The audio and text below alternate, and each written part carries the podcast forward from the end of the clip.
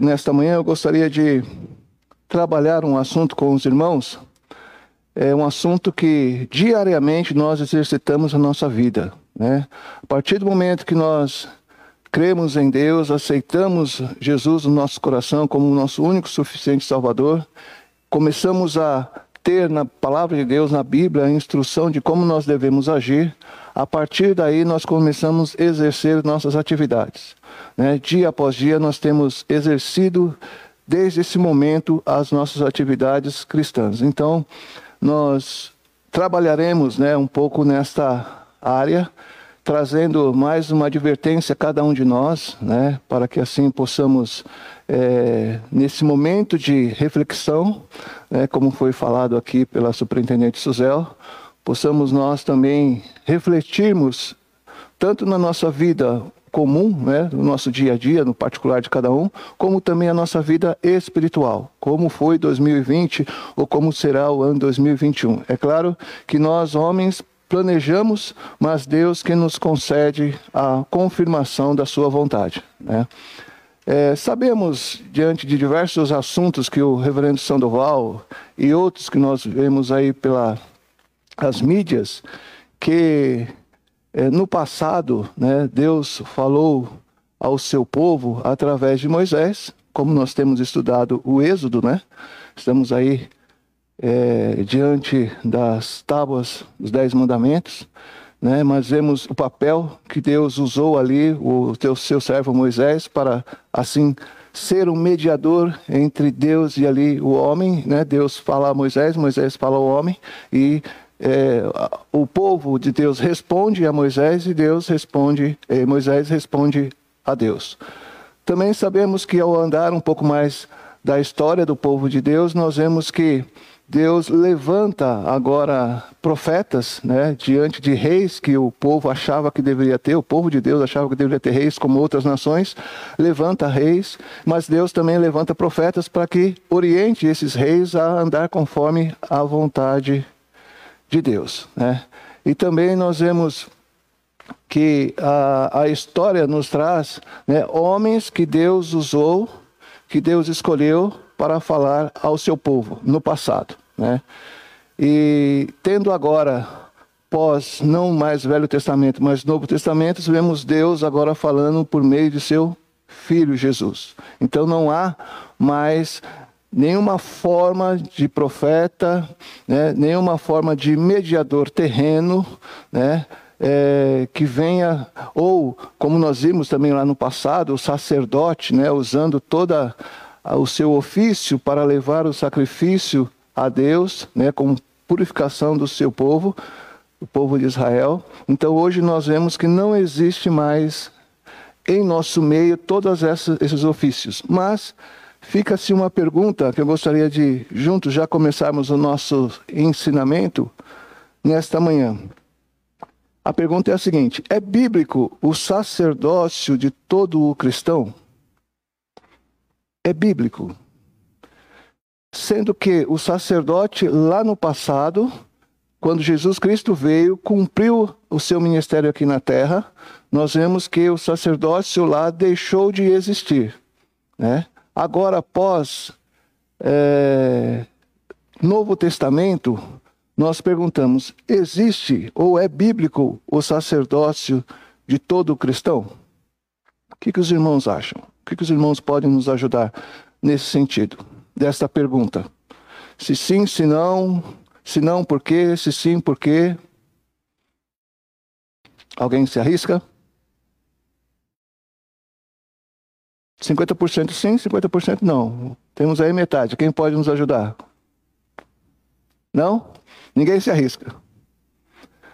Mas, dentro dos princípios fundamentais defendidos pelos reformadores do século XVI, está lá, um dos princípios, né? Está lá o sacerdócio universal dos fiéis, né?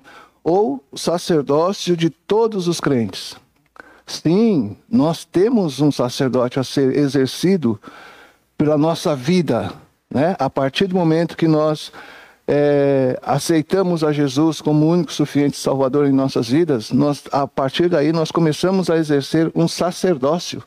né, na nossa vida. Então, vamos lá. Há diversas passagens bíblicas que tratam como com o sacerdócio de todos os crentes. Nós vamos ler nosso texto básico em 1 Pedro, no seu capítulo 2, no seu versículo de 1 a 9. 1 Pedro 2, de 1 a 9. Eu, eu peço a ajuda dos irmãos que quando o reverendo Sandoval está aqui, ele tem um, um leitor oficial ali, né? Muitas vezes sou eu. Né? Se alguém puder depois nos ajudar aqui, vindo ou no meu lado direito ou no meu lado esquerdo, que eu vou precisar dos irmãos nos auxiliando na leitura da palavra de Deus. Mas agora eu gostaria de ler 1 Pedro, no seu capítulo 2, estarei lendo do versos 1 ao verso 9. O título aqui diz: Os crentes são a casa espiritual edificadas em Cristo. Nos diz assim a palavra do nosso Deus: Despojando-vos, portanto, de toda maldade e dolo e hipocrisia e inveja, de toda sorte de maledicências, desejai ardentemente, como crianças recém-nascidas, o genuíno leite espiritual, para que por ele vos seja dado o crescimento para a salvação. Se é que já tendes a experiência de que o Senhor é bondoso chegando-vos para ele a pedra que vive, rejeitada sim pelos homens, mas para com Deus eleita e preciosa. Também vós mesmos, como pedras que vivem, sois edificados casa espiritual para seres sacerdócio santo, a fim de ofereceres sacrifícios espirituais agradáveis a Deus por intermédio de Jesus Cristo. Pois isso está nas Escrituras Eis que ponho em Sião uma pedra angular, eleita e preciosa, e quem nela crer não será de modo algum envergonhado.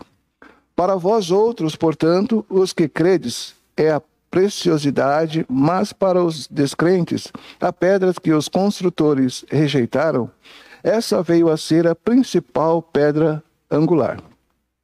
E pedra de tropeço e rocha de ofensa. São estes os que tropeçam na palavra, sendo desobedientes, para que, para que também foram postos. Vós, porém, sois raça eleita, sacerdócio real, nação santa, povo de propriedade exclusiva de Deus, a fim de, de proclamardes as virtudes daquele que vos chamou das trevas para a sua maravilhosa luz. Então, sim, né?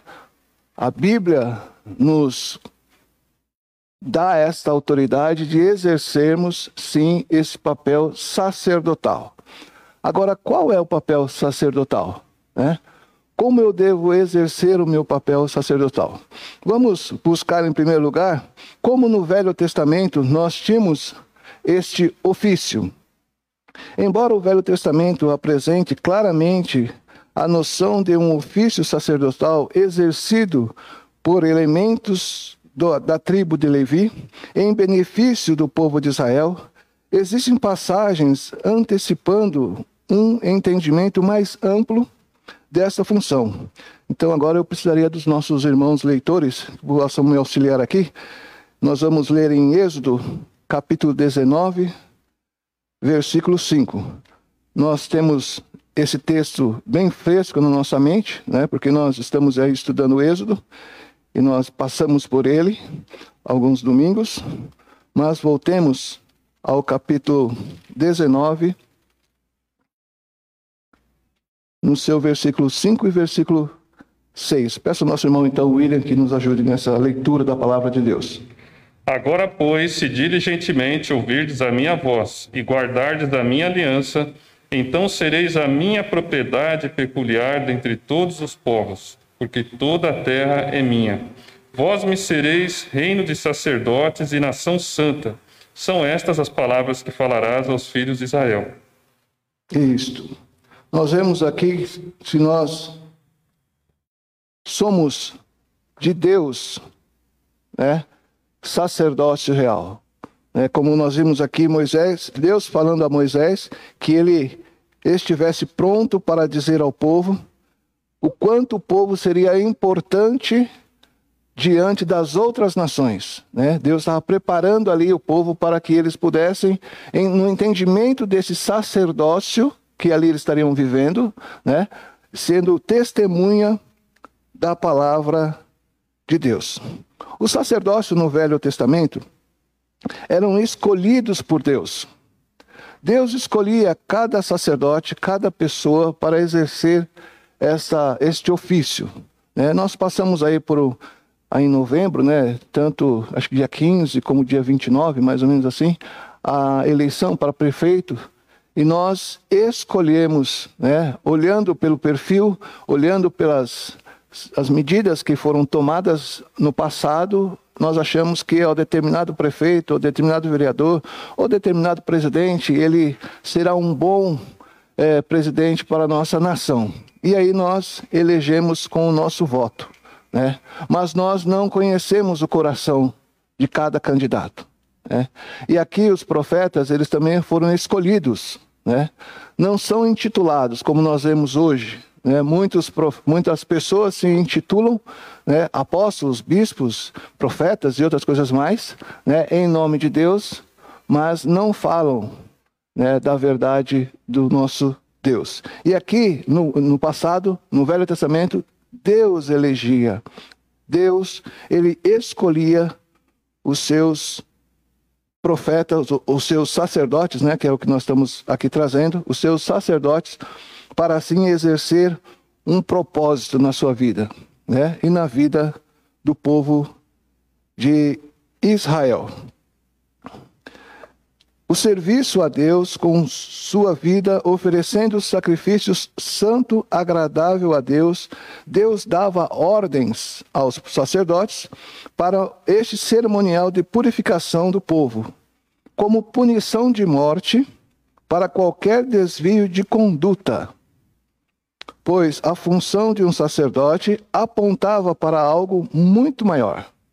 Então nós já conhecemos né, a história do povo de Israel, né, o templo, né, todo esse, esse, ofício dos sacerdotes, né, é, pelas aulas que nós já tivemos, tanto o reverendo Sandoval como outros professores das classes já passaram, e nós e, me chama a atenção é, muito na época quando criança, né, que o sacerdote ele entrava amarrado, né, tinha suas seu vestuário, mas ele andava amarrado quando ele entrava uma vez no Santo dos Santos. Ah, mas por que amarrado?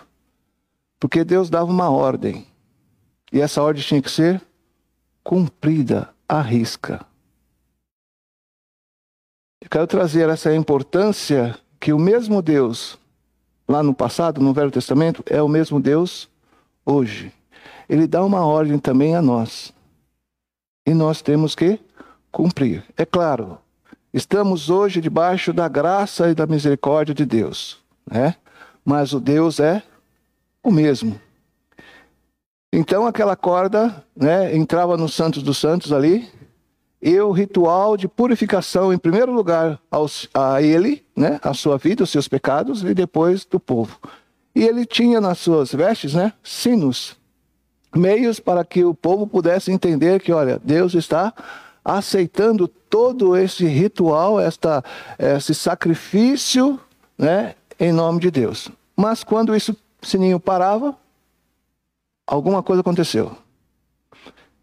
E poderia puxar a corda porque Deus, né, é, o sacerdote, com certeza teve algum desvio de conduta na ordem que o Senhor Deus exigia para que ele fosse tivesse é, exercido um culto ali a Deus.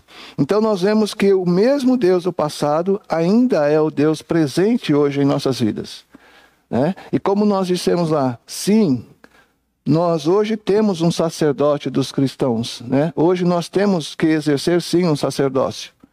Então olhemos para lá e vemos qual é o Deus que também hoje permanece da mesma forma, é, exigindo que o nosso culto racional seja perfeito diante de Deus. É claro que hoje nós somos, continuamos sendo pecadores, mas temos a graça de Cristo Jesus sobre nossas vidas. Mas não é isso que vai nos fazer relaxar dessa responsabilidade que temos diante deste ofício que o Senhor Deus nos dá o privilégio de exercermos.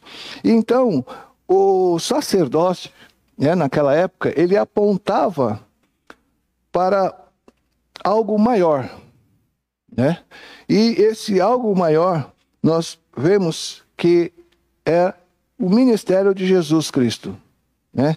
O sacerdócio ele era como uma alegoria, um modo de expressão ou interpretação que consiste em representar pensamentos, ideias, qualidades sob uma forma, uma, sob forma figurada. Então, o sacerdócio, aquele, o seu ofício, ele apontava para Cristo. Que Cristo um dia há de vir, né, olhando no Velho Testamento, para poder cumprir o único sacrifício, para assim é, termos os nossos pecados pagos pelo sangue de Cristo Jesus. Né? E assim temos a salvação por, pelo seu sangue é, derramado na cruz. Então a importância do ofício do sacerdote era muito é, de responsabilidade diante de Deus, em primeiro lugar, e diante do povo. Então, eu, quando estava estudando, né, Reverendo Sandoval nos passou esse estudo, nós começamos a, a estudar e tentar buscar mais informações e fomos vendo, vendo a responsabilidade que nós temos como sacerdotes é, espirituais, né? Como nós vimos lá, nós somos casa espiritual, né? Nós temos uma função a realizar no plano de Deus, conforme a vontade de Deus. E aí nós vemos Jesus Cristo trazendo, né, no seu é, no seu ministério, né, toda uma representação que os sacerdotes assim realizavam lá. Quanto o grosso, quando o grosso véu do templo que cobria a entrada dos Santos dos Santos por Deus foi rasgado em dois, eh, foi rasgado em dois momentos da morte de Cristo, em Mateus 27, versículo 51. Vamos lá, no versículo Mateus, no Evangelho de Mateus, capítulo 27, versículo 51. Só para nós registrarmos este momento.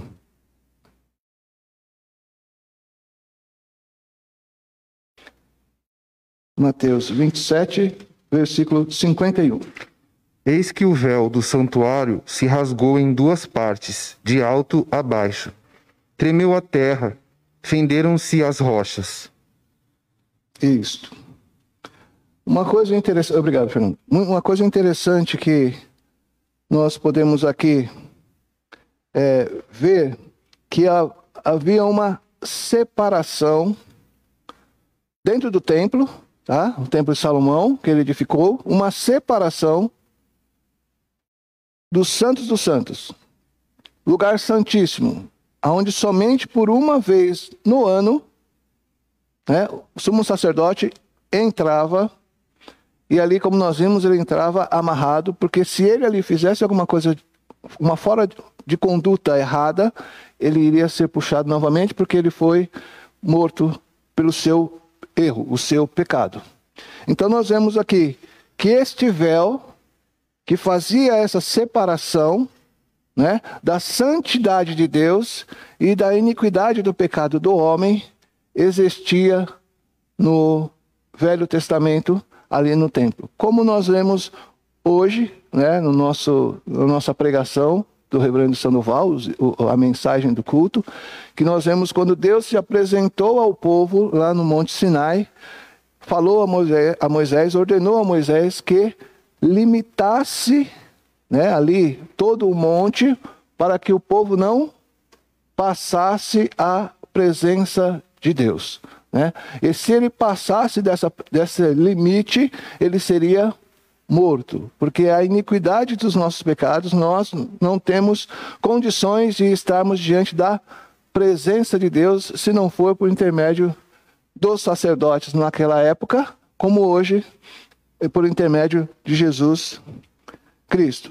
Então, quando Jesus foi morto na cruz, este véu, essa separação, é, se rasgou de alto a baixo.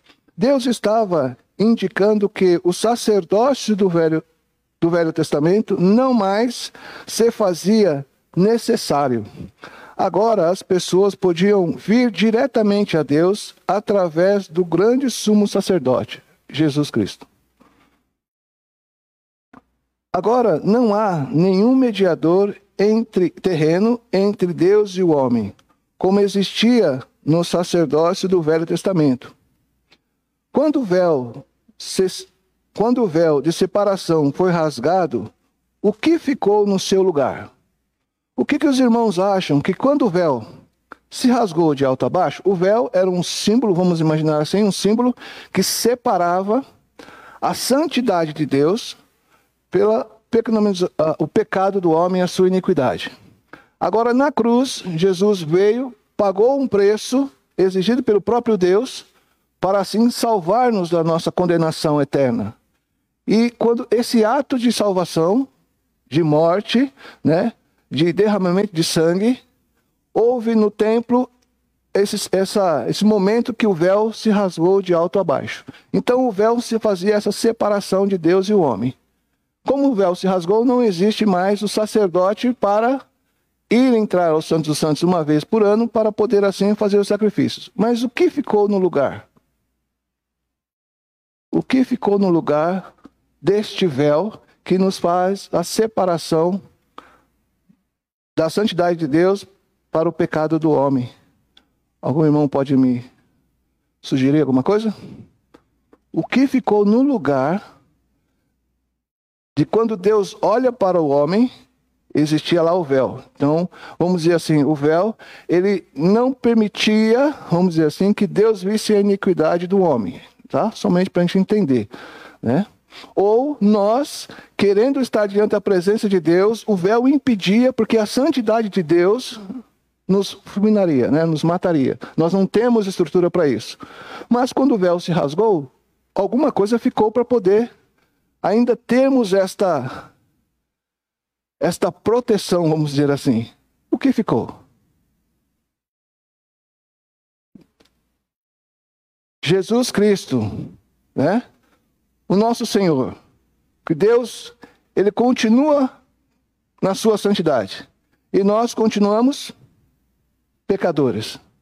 Mas Deus olha agora direto para nós, vendo esse pecador, aqueles que aceitaram a Jesus Cristo como seu único Salvador? Não. Ele olha para Cristo. E vamos imaginar assim, Cristo sendo uma esse véu, né? Até depois eu vou mencionar, depois eu gostaria que a nossa irmã, a professora do panorama do Velho Testamento, com certeza chegou a estudar, não sei se é essa curiosidade, mas eu no estudo cheguei a ver e achei interessante e trazer para os irmãos, mas Deus agora olha a Jesus e vê né, nós como santos, separados para o ministério do sacerdócio real. Irmão William, quer usar aqui para poder, poder sair lá para os irmãos? É, para sair na. Eu, eu entendo, irmão, essa passagem do véu é, à luz de Hebreus, né, que diz que o, os ritos do Antigo Testamento prefiguravam aquilo que Cristo faria Isso. de forma completa. Então, uma vez que ele fez, então o sacrifício anual não era mais necessário. Que eram sacrifícios de animais, né? sacrifícios morte, de, de morte, né? que na época era justamente derramamento de sangue. Isso. Que, como diz lá em Hebreus, não, não redime ninguém. Né? Eles apenas prefiguraram. Então, uma vez que ele aconteceu, então o véu foi rasgado, porque temos livre acesso a Deus nos, nos, no, nos méritos no de Cristo sacrifício verdadeiro que acontece de forma é, diante de Deus do, do, sacrifício que Jesus isso, ofereceu. Isso mesmo. Né? É, essa separação, é, nesse lugar do véu, agora nós vemos a graça e a misericórdia de Deus no derramamento do sangue de Cristo Jesus. Aí nós vemos lá em Hebreus, né? Vamos lá, então, é, voltarmos ao livro de Hebreus, no seu capítulo 10,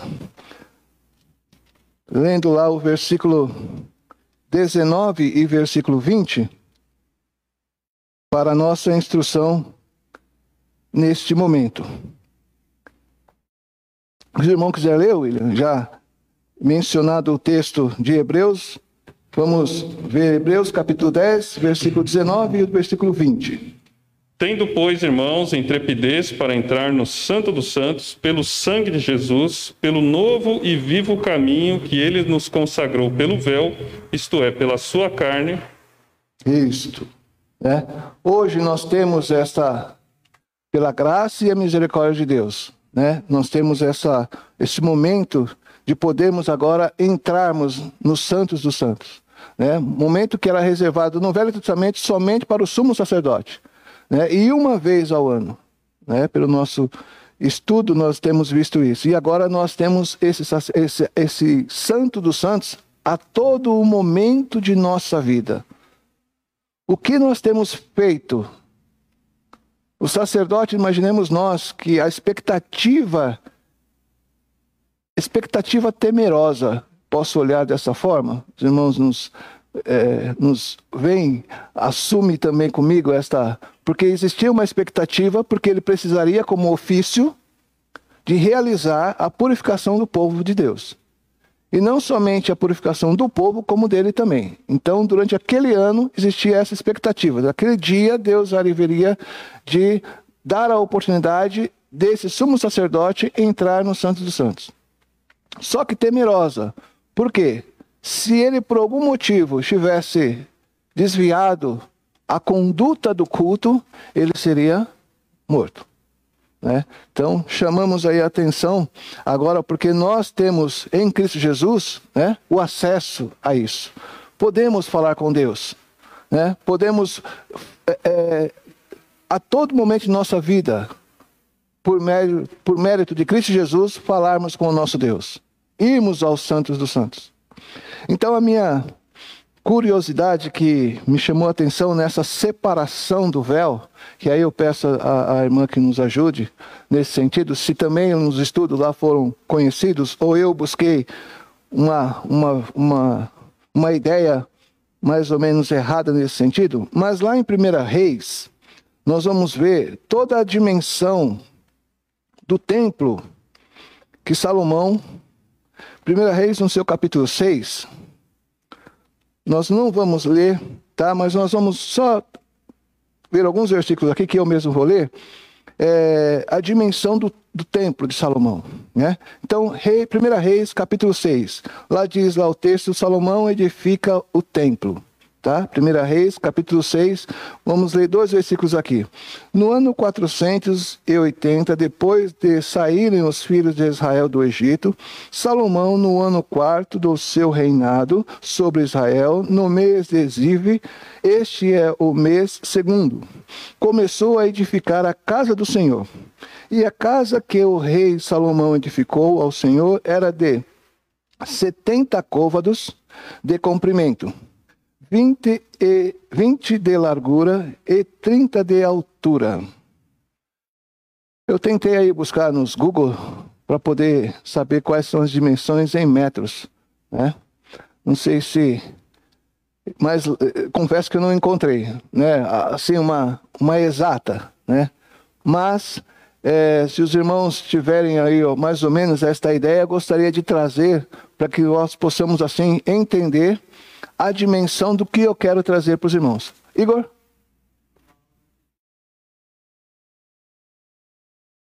Um côvado 30 centímetros. Aí, isso, imaginemos aí 210 metros diante do que o, o nosso irmão Igor nos colocou, de comprimento do templo. Aí temos a largura, 20 côvados, e a altura, 30 côvados. côvados. Mas o que eu queria trazer aos irmãos é o seguinte, na, dentro da nossa nosso estudo que nós realizamos, é, este ato ou este símbolo do véu que fazia a separação da santidade de Deus para nosso, nós pecadores, nós olhamos hoje, vamos aí as irmãs, um véu. Alguém tem um véu aí? Não temos, né? Mas o véu, ele é uma toalha? Ou ele é um tecido fino? Né? Eu não sei se cachecol pode ser também, eu, eu não entendo muito, mas o Sharp, isso, ele é fino, né? Ele é fino. Então, se eu pego um véu aqui e faço assim, eu consigo ver, é claro, depende da cor, né? Eu consigo ver vocês, ou pelo menos uma silhueta de vocês, eu vejo. Vamos imaginar agora voltando lá na, no Templo de Salomão. Será que este véu que nós, é mencionado nesse texto era um véu transparente? Para nós hoje é, né? Um, um, tecido fino, né? Eu não posso falar que isso aqui é um véu, né? Mas se eu pegar um, um tecido mais fino, olhar, não, isso aqui é um véu e bonito, tal, de cor tal. Lá ele era transparente, este véu. Em casa, em casa nós temos uma cortina na sala e à noite essa cortina é grossa, né? Para nós, né? Mas de dia ela parece um véu. Porque a claridade do, do dia, do sol, entra e, e acaba com toda a escuridão que está dentro da sala. Então eu fui atrás desse, de, dessa ideia do que seria esse véu. Né? Êxodo capítulo 20, eh, desculpa, Êxodo capítulo 26, ele nos traz algumas orientações de como foram feitas, tá? Nós não vamos ler, mas como foram feitas. Depois os irmãos olham aí, é, recordam aí os, o, o, as aulas do panorama do Velho Testamento, é, como foi feito cada trabalho das cortinas deste véu e todo o ornamento do templo de Salomão. Eu quero trazer a importância disso, tá? Desse símbolo, né? E aí eu cheguei a uma conclusão que o véu, ele tinha, no meu estudo aqui, na orientação do Igor aí, tinha 18 metros de altura no templo, o véu. E esse véu ele não era transparente. Não era transparente, porque senão a santidade de Deus viria para os meus limites, então na verdade nós nem poderíamos estar no templo, porque a santidade de Deus ia tomar conta de tudo, porque o véu não seria possível isso. Mas nós vemos lá que toda a estrutura deste deste véu de linho, e, e aí vai falando de que, que era isso, que era aquilo, como é feito as argolas, como vai ser puxado de ouro, isso, aquilo, aquilo outro. Eu cheguei a um estudo, não sei se é, ver, é, verdade ou chega próximo, mas esse véu ele tinha uma grossura de 12 centímetros. O véu. Simbolizando que a santidade de Deus nunca iria passar daquele limite que ele nos concedeu. Eu, sacerdote, o sumo sacerdote, estaria ali seguro para, na autorização de Deus, ele aí sim entrar no Santo dos Santos. Então, no estudo que eu vi, falava que o véu tinha 18 metros de altura, nós temos aqui 30 côvados de altura do templo, como também né, a sua espessura pelo que eu entendi, saía a 18, é, a 12 centímetros. Muito grosso. Retorcido, né?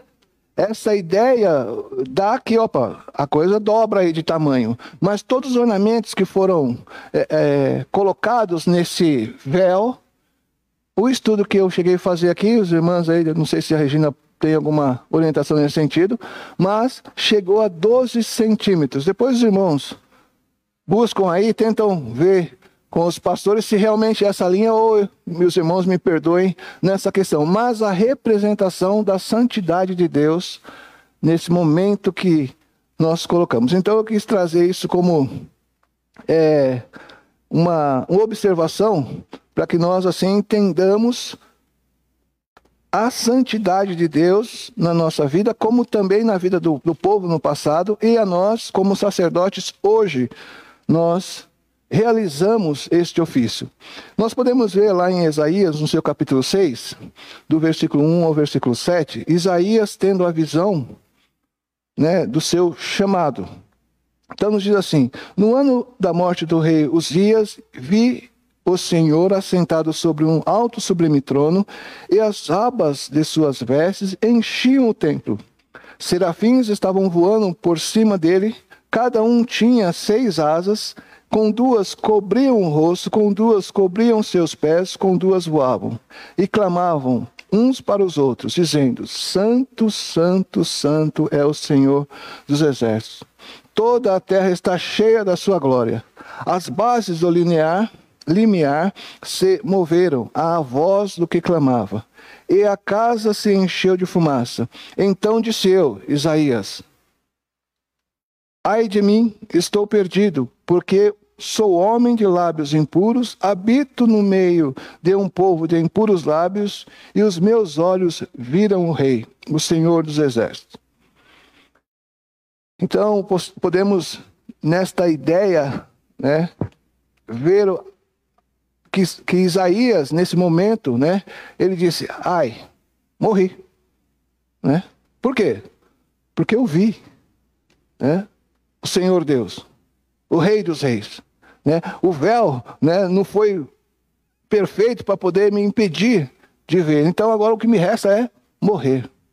Então nós vemos Isaías entendendo né, esta, esse, esse véu, esse símbolo que se colocava ali diante do povo para que a santidade de Deus não viesse à presença do povo, como também a iniquidade do homem diante de Deus. Então haveria esse limite. Bom, vemos então que o sacerdote, né, ele era chamado por Deus, né, não se intitulava, ele era chamado por Deus, porque Deus conhecia o seu coração, e, e, e dentro disso Deus exerceria a vontade dele. Uh, o exercício era oferecer do sacerdote, era oferecer sacrifícios que agradavam a Deus. Todo o papel do sacerdote precisava agradar a Deus. É? Todo momento, todo rito, toda a, a, a, sua atitude precisava agradar a Deus. Vemos como é, o sacerdote apontava para Cristo, para o ministério de Cristo, né? E hoje não temos mais a necessidade de um sacerdócio, sacerdócio como no Velho Testamento. Então nós temos essas quatro, quatro ideias que eu gostaria de deixar para os irmãos que Deus chama os seus é, sacerdotes para exercer no ministério, né?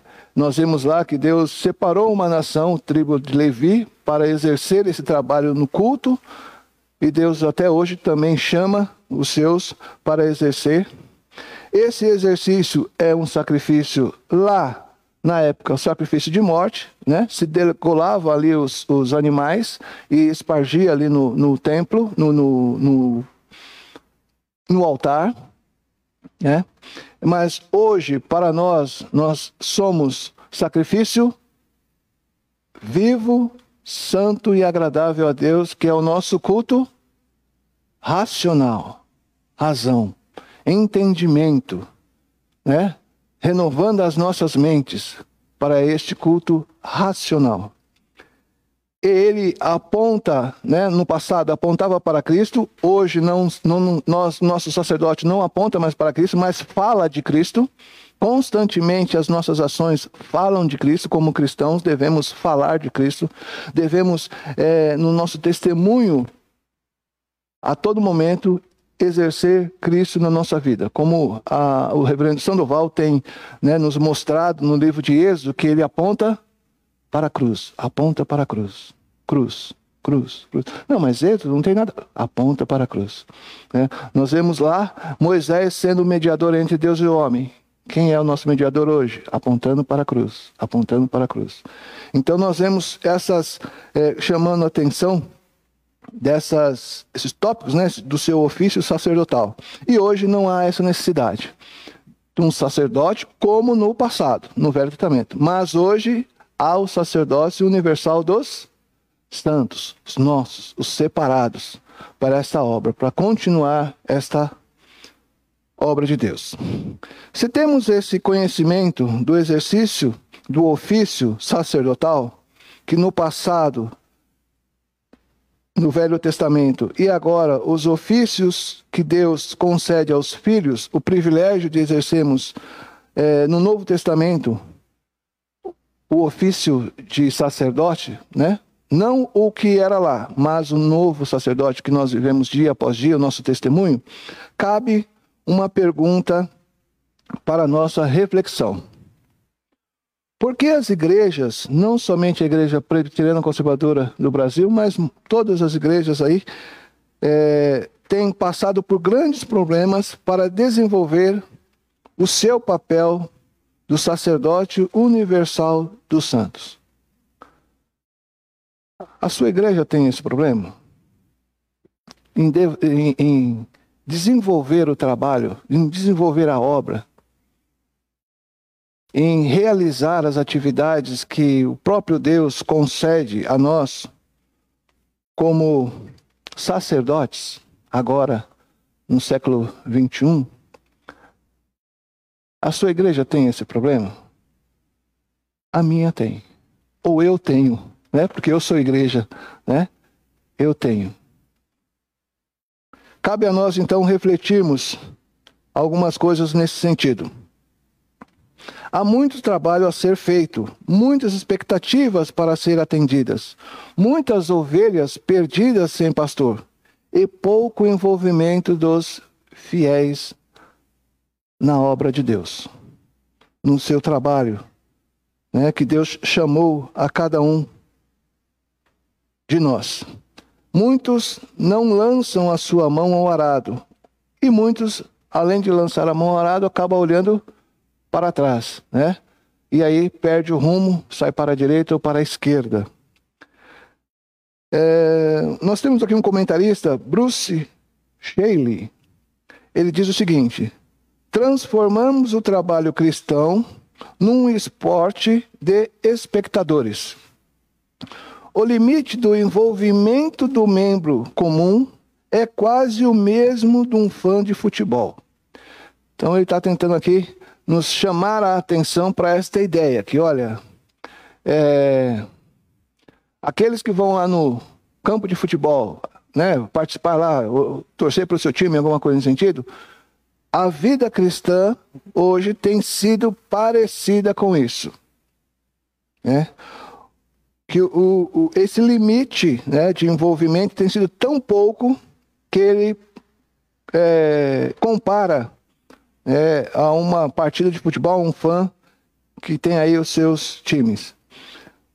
Ele lá no estádio, ele grita muito, querendo ensinar como o jogo deve ser jogado, mas não contribui com nada, além das suas críticas. Muitas vezes nós nos colocamos nessa posição, né? Estamos blasfemando, não, porque a, a, o fulano de tal não podia fazer isso, porque a SAF poderia fazer aquilo, porque os homens podiam. A mocidade, então, nós, com todo vigor físico, eu na minha época fazia isso e aquilo outro, mas nós só contribuímos com as nossas críticas. Então, deixamos de exercer o nosso sacerdócio universal dos crentes. Né? Ajudarmos, sermos mútuos no trabalho, na obra de Deus. O sacerdote universal dos fiéis tem sido executados por poucos. O que devemos fazer para combater tamanha omissão? É, eu, nesse momento que nós estamos vivendo de pandemia, né, desde março até agora, e com certeza vamos estender aí, estamos vendo agora uma segunda onda que tem fechado muitos países, né? mas nós temos, nesse período, nos aprendido, vamos dizer assim, a nos transformarmos, né? Algumas coisas aí, o que eu fazia, que imaginava que era impossível, não, agora é possível, então vamos fazer, né? Nós temos visto aí a tecnologia mais presente do que qualquer era na nossa vida, na humanidade, né? Hoje nós conseguimos aí é, falar com pessoas pelo celular, né, em outros países. Nós conseguimos transmitir, que é o nosso é, momento hoje, né? Nós temos aí a transmissão nas redes sociais. Outros irmãos em diversos países podem nos assistir, né? Nós temos é, renovado né, as nossas ideias e continuando assim exercendo esse sacerdócio. Né? Muitas vezes você ouvia assim, ah, eu quero orar por você, né? Você está no telefone ali falando com o irmão, e ó, irmão, gostaria de orar com você. Ah, ok, muito obrigado. Né? Imaginando assim, que o irmão vai desligar o telefone, né? E lá no quarto dele vai orar em meu favor, né? E muitas vezes nós vemos o irmão, Senhor Deus e Pai, e começa a orar ali. Uma oração por telefone? Será que essa oração funciona? Né? Muitas vezes, nós, lá atrás, nós pensávamos nisso. Né? Será que essa oração é verdadeira? Será que não é por telefone? Né? Ou agora, né? Temos aí as nossas transmissões. Poxa, essa mensagem, será que faz efeito na minha casa, na minha vida? Eu não estou lá presente. Né? Então, nós vemos muitas coisas que foram sendo transformadas e nós vemos que tem sim o seu efeito, tem sim a sua importância na vida do cristão. Eu me lembro que o reverendo Israel, ele até pedi permissão para ele para trazer essa informação. Ele, quando jovem, né, lá em Andradina, o reverendo Evans, né, um americano, ele foi visitar a cidade de Andradina, lá, os irmãos, e o reverendo Israel foi o que conduzia ele para as casas, alguma coisa nesse sentido, né? E aí o reverendo, eh, o reverendo Evans chegou e falou para o reverendo Israel, né? Lá como, Israel, você não gostaria de ir para o ministério, para servir a Deus no ministério? E aí o reverendo Israel, né? Fala aquela franzinha, né? Falou: olha, se a graça de Deus for comigo, eu estou à disposição, né? Aí, então vamos orar. E ele parou ali, o reverendo Israel fala que o reverendo Evans parou ali, no meio da, da praça ali, e começou a orar, suplicando a Deus pela vida do reverendo Israel Lopes no ministério.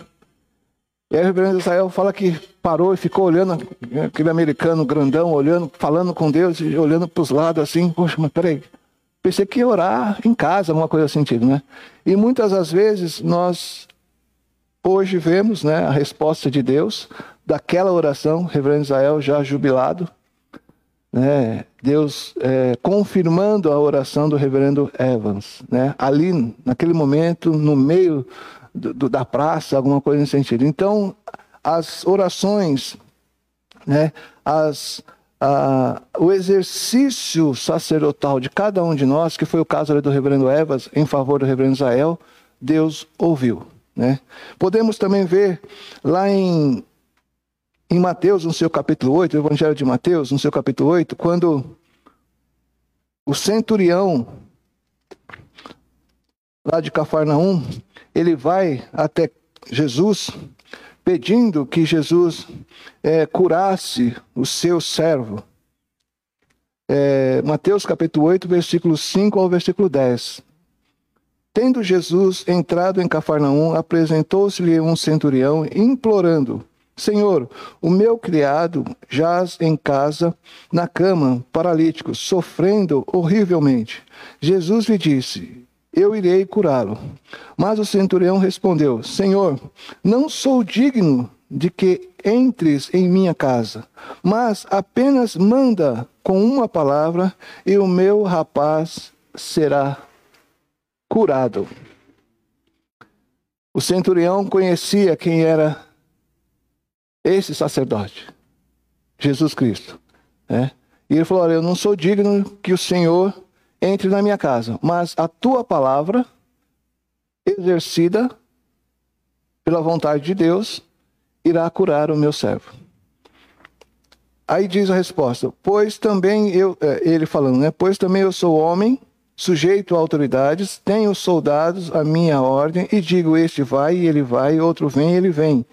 E o meu ao meu servo: Faze isto, e ele o faz. Ouvindo isto admirou-se Jesus e disse aos que seguiram, seguiam: Em verdade vos afirmo que nem mesmo em Israel achei fé como esta.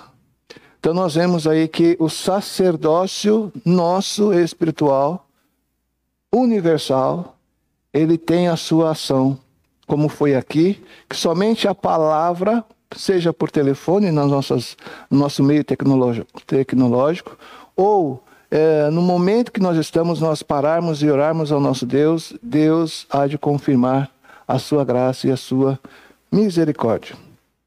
Mas, o que devemos fazer para combater esta omissão? Em primeiro lugar, devemos entender o que é igreja. O que é igreja? O que a Bíblia nos fala sobre igreja? Que os irmãos podem nos ajudar nesse sentido? É parede?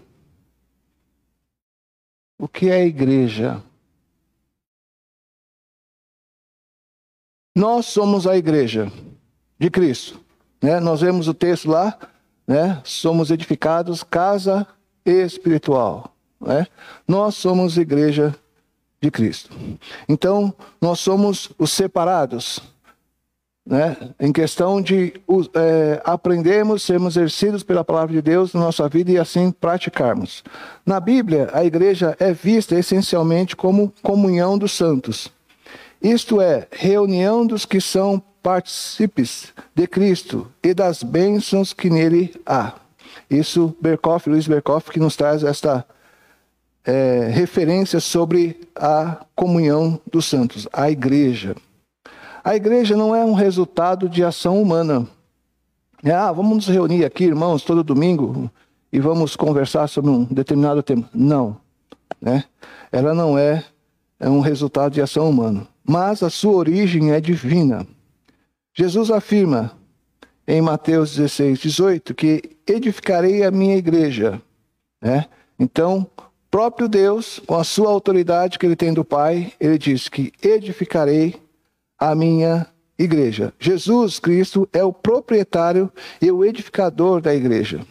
A comunhão da igreja é produzida e mantida pela presença e pela ação permanente do Espírito Santo. É claro que nesse momento que nós estamos vivendo, né, nós temos uma baixa na presença, na comunhão dos santos. Verdade, né? Nossos bancos estariam mais repletos. Mas, de acordo com o que nós estamos vivendo hoje, há necessidade de termos um distanciamento social, para que assim possamos também respeitar as ordens públicas que temos diante das nossas é, sociedade, né? Então há sim uma ação do Espírito Santo de Deus permanente na nossa vida, sendo agora a nossa comunhão um pouco mais restrita. Pois em um só Espírito todos fomos batizados, em um corpo, quer judeu, quer grego, quer escravos, quer livres. E a todos nos foi dado beber de um só Espírito. É, Paulo nos fala isso em 1 Coríntios, capítulo 12, versículo 13. A igreja é o povo de Deus.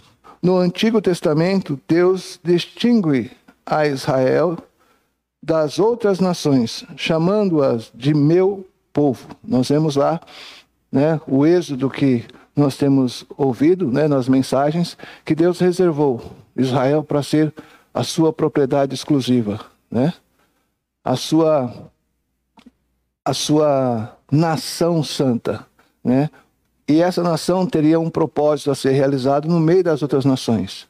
Né? Então nós vemos que Deus ele, na sua misericórdia, na sua graça, chama o povo Israel para assim realizar a sua vontade. A igreja, no Antigo Testamento, como nós falamos, Deus é, designou Israel de outras nações, chamando de meu povo.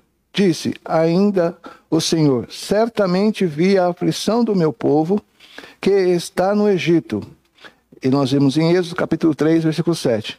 O próprio Deus passa a ser conhecido como Deus de Israel. Depois foram Moisés, Arão e disse a Faraó: Assim diz o Senhor Deus de Israel. Deus se dá o nome ao povo e Moisés diz a Faraó: Assim diz o Senhor Deus de Israel: Deixa ir o meu povo para que me celebrem uma festa no deserto. A identidade de Israel baseava-se na relação especial que Deus mantinha com eles a todos a todo tempo, em, em momentos de livramento no caminho do deserto, em momento de Deus suprir as necessidades do povo, né? Então Deus tinha manda, man, é, mantinha um relacionamento muito especial com o povo de Israel. E agora no Novo Testamento, vimos o que é, seria a igreja, povo de Deus no Velho Testamento, agora no Novo Testamento. Este conceito, igreja, ganha estabilidade e dimensão. Em Jesus Cristo, o, em Jesus Cristo, o povo de Deus ganha identidade. Ela dará a luz a um filho, ele porás o nome de Jesus, porque ele salvará o seu povo dos pecados deles. Mateus 1, 21. Independente de ser Israel, ou o povo de Deus é formado por todos aqueles que agora estão em Cristo Jesus. Pós-morte, ressurreição de Cristo, todos aqueles que creram em Cristo Jesus faz parte desta igreja do Novo Testamento. Vós sim, que antes não erais povo, mas agora sois povo de Deus, que não tinhais alcançado misericórdia, mas agora alcançastes misericórdia. Nós gostaríamos de chamar a atenção dos irmãos, dentro agora desta ideia de igreja, né, que nós somos povo de Deus, fazemos parte dessa aliança com Deus e devemos realizar a nossa função de chamando de três aspectos básicos que nós precisamos realizar na nossa vida. Como nós vimos, Deus chamava o seu sacerdote para exercer a função do sacerdote, sacrifício ao povo. Como não existe mais, hoje, pós é, Novo Testamento, Deus nos chama. Nós somos escolhidos por Deus, a cada um de nós. Nós somos escolhidos por Deus. Então nós olhamos no passado Deus chamando o seu sacerdote e hoje ele chama também, continua chamando, é o mesmo Deus. Né? A igreja é uma comunidade de pessoas escolhidas pelo próprio Deus, pelo sangue do seu Filho Jesus Cristo. Moisés afirmou: O Senhor teu Deus te escolheu para que fosses o seu próprio povo, de todos os povos que há sobre a terra. Nós vemos isso em Deuteronômio 7, versículos 1 ao versículo 11. Vós, porém, raça eleita, afirma a palavra de Deus. Nós somos raça eleita, sacerdócio real, né? nação santa, povo adquirido como propriedade exclusiva de Deus. Então Deus escolhe, continua escolhendo o seu povo mediante agora o, o sangue de Cristo Jesus.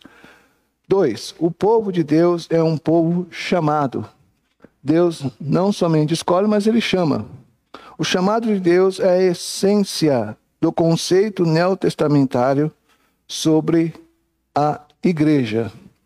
Eclesia, né? Igreja, eclesia, nós temos aí o significado que é a comunhão dos santos, né? Os chamados para esta realização sacerdotal, né? Então nós temos aí eclesia, que é a palavra que nos traz a memória de sermos como assembleia, a Assembleia dos Santos. Não somente nós, mas uma grande Assembleia dos Santos. Que em cada momento, em cada igreja, em cada é, lugar que o Senhor tem lançado, exerce o seu papel sacerdotal como igreja, como povo, como propriedade exclusiva de Deus. Então Deus escolhe e Deus chama. O povo de Deus é um povo comprometido com o reino de Deus. Nós precisamos ser comprometidos com o reino de Deus. Como nós devemos combater, como foi colocado aqui, né, a, esta ideia de omissão, muitas vezes, ou sobrecarregar né, determinada pessoa, porque não tem outras pessoas que podem fazer esse trabalho, até tem, mas muitas vezes as pessoas não se acham qualificadas, mas é Deus quem qualifica, né? Ele chama, escolhe, justifica, né, a cada um de nós. E aí nós vemos que nós como cristãos devemos ser comprometidos com o reino de Deus. A todo momento. Né? A todo instante. Ah, mas eu não sei fazer, mas você sabe fazer outra coisa. Ah, mas eu não sei fazer outra coisa. Não, mas alguma outra coisa você sabe fazer. Né? Nós temos sempre um papel no, na obra de Deus a ser realizada. Né? Nessa expectativa de um balanço que nós devemos fazer de 2020, né? e muitas vezes esse, há uma, uma certa ideia, né? o reverendo Sandoval tem combatido isso, de nós riscarmos 2020, porque 2020 deixa para lá e vamos ver 2021. Não. Há bênçãos de Deus diárias em 2020. Né? Há bênçãos, há planos, há propósitos de Deus sendo cumprido em 2020. E o que nós devemos é olhar os propósitos de Deus na nossa vida e agradecermos a Deus por esses propósitos, né? Soberanos de Deus que Deus tem realizado dia após dia sobre nós. Mas nós precisamos fazer a nossa parte. Como reino, nós precisamos realizar a nossa parte. Por meio desta da aliança que Cristo nos concede na cruz, né? Nós e o seu sacrifício, Jesus introduziu cada cristão na presença imediata de Deus, transformando em sacerdote de Deus. Cada pessoa que faz parte da igreja foi chamada, foi escolhida por Deus para exercer um ministério. Jesus Cristo, por causa do seu sacrifício, fez seus seguidores sacerdotes de Deus, isto é, pessoas cujo serviço Deus aceita. É, nós vemos outras pessoas realizando diversas obras. Deus não aceita. Deus só aceita as obras daqueles que são chamados, são escolhidos por Ele. E somos nós. Mas muitas vezes nós não realizamos as obras. Somos exortados né, nesta manhã para que assim possamos, como parte desta aliança, realizarmos as obras que o Senhor Deus mesmo nos chamou, nos escolheu para que assim realizássemos. Aquele que nos ama e pelo seu sangue nos libertou dos nossos pecados e nos constituiu reino sacerdote para o seu para que Deus e Pai nos executa as suas funções, a sua, o seu decreto na nossa vida, devemos nós continuarmos firmes, né, buscando na sua palavra este intento de sermos, de realizarmos a vontade de Deus na nossa vida. Deus não faz separação entre filhos. Todos os são sacerdotes pois não há diferença de identidade entre filhos de Deus. Há sim uma distinção de papel, na maneira que cada servo, cada serve um ao outro. Mas quais são os sacrifícios oferecidos pelo cristão no exercício do seu sacerdócio? Ok, eu entendi. Né? O povo de Deus no passado, o sacerdote fazia o seu, as suas, o seu ofício. Hoje eu também tenho o meu ofício de sacerdote a ser realizado. Né? Uh, sei que num ato de Cristo ter morrido na cruz, ele me dá o acesso a Deus Pai e agora eu preciso realizar a minha parte dessa aliança, né, como nós vimos aqui. Mas quais são os sacrifícios vivos, santo e agradável a Deus, que é o nosso culto racional a Deus. Não é só aqui na igreja, em todo momento de nossa vida.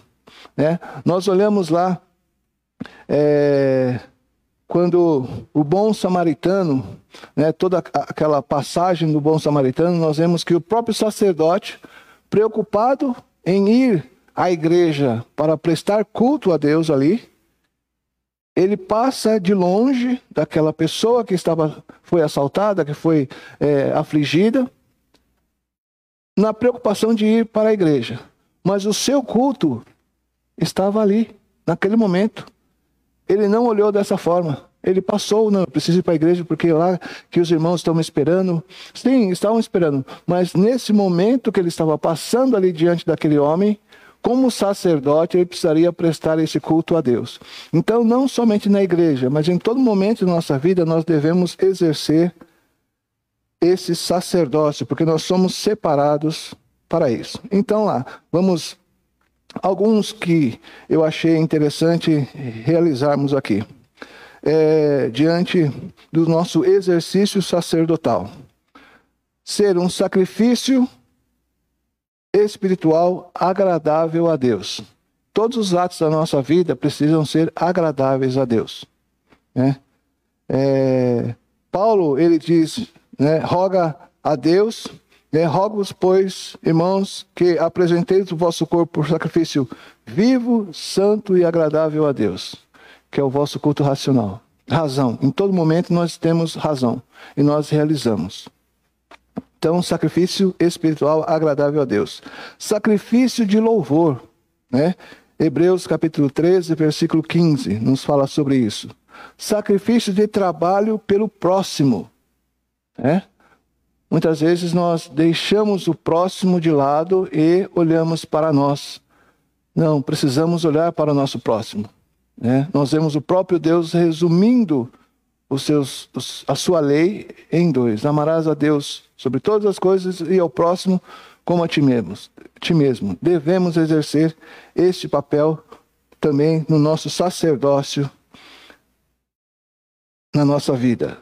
Outro, sacrifícios da nossa vida como ofertas a Deus.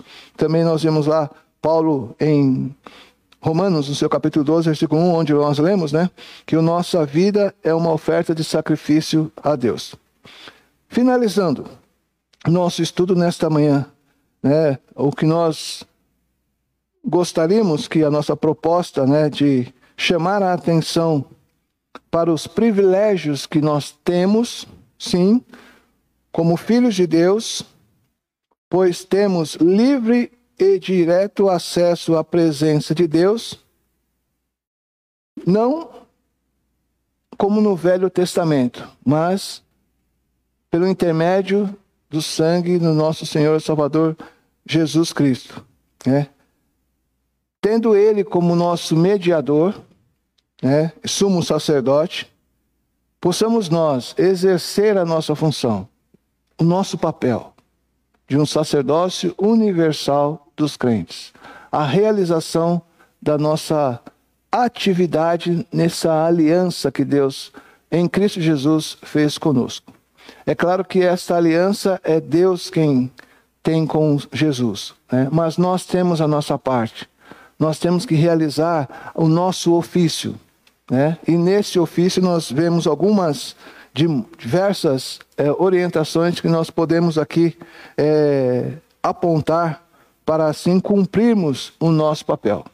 Que o Senhor Deus nos abençoe na nossa vida, né? Que possamos refletir o ano de 2020, o que nós olhamos, ah, não, não vou fazer nada, porque esse ano está perdido. Não, né? Devemos renovar as nossas forças para o ano de 2021 e exercermos as nossas atividades como filhos de Deus aqui na terra.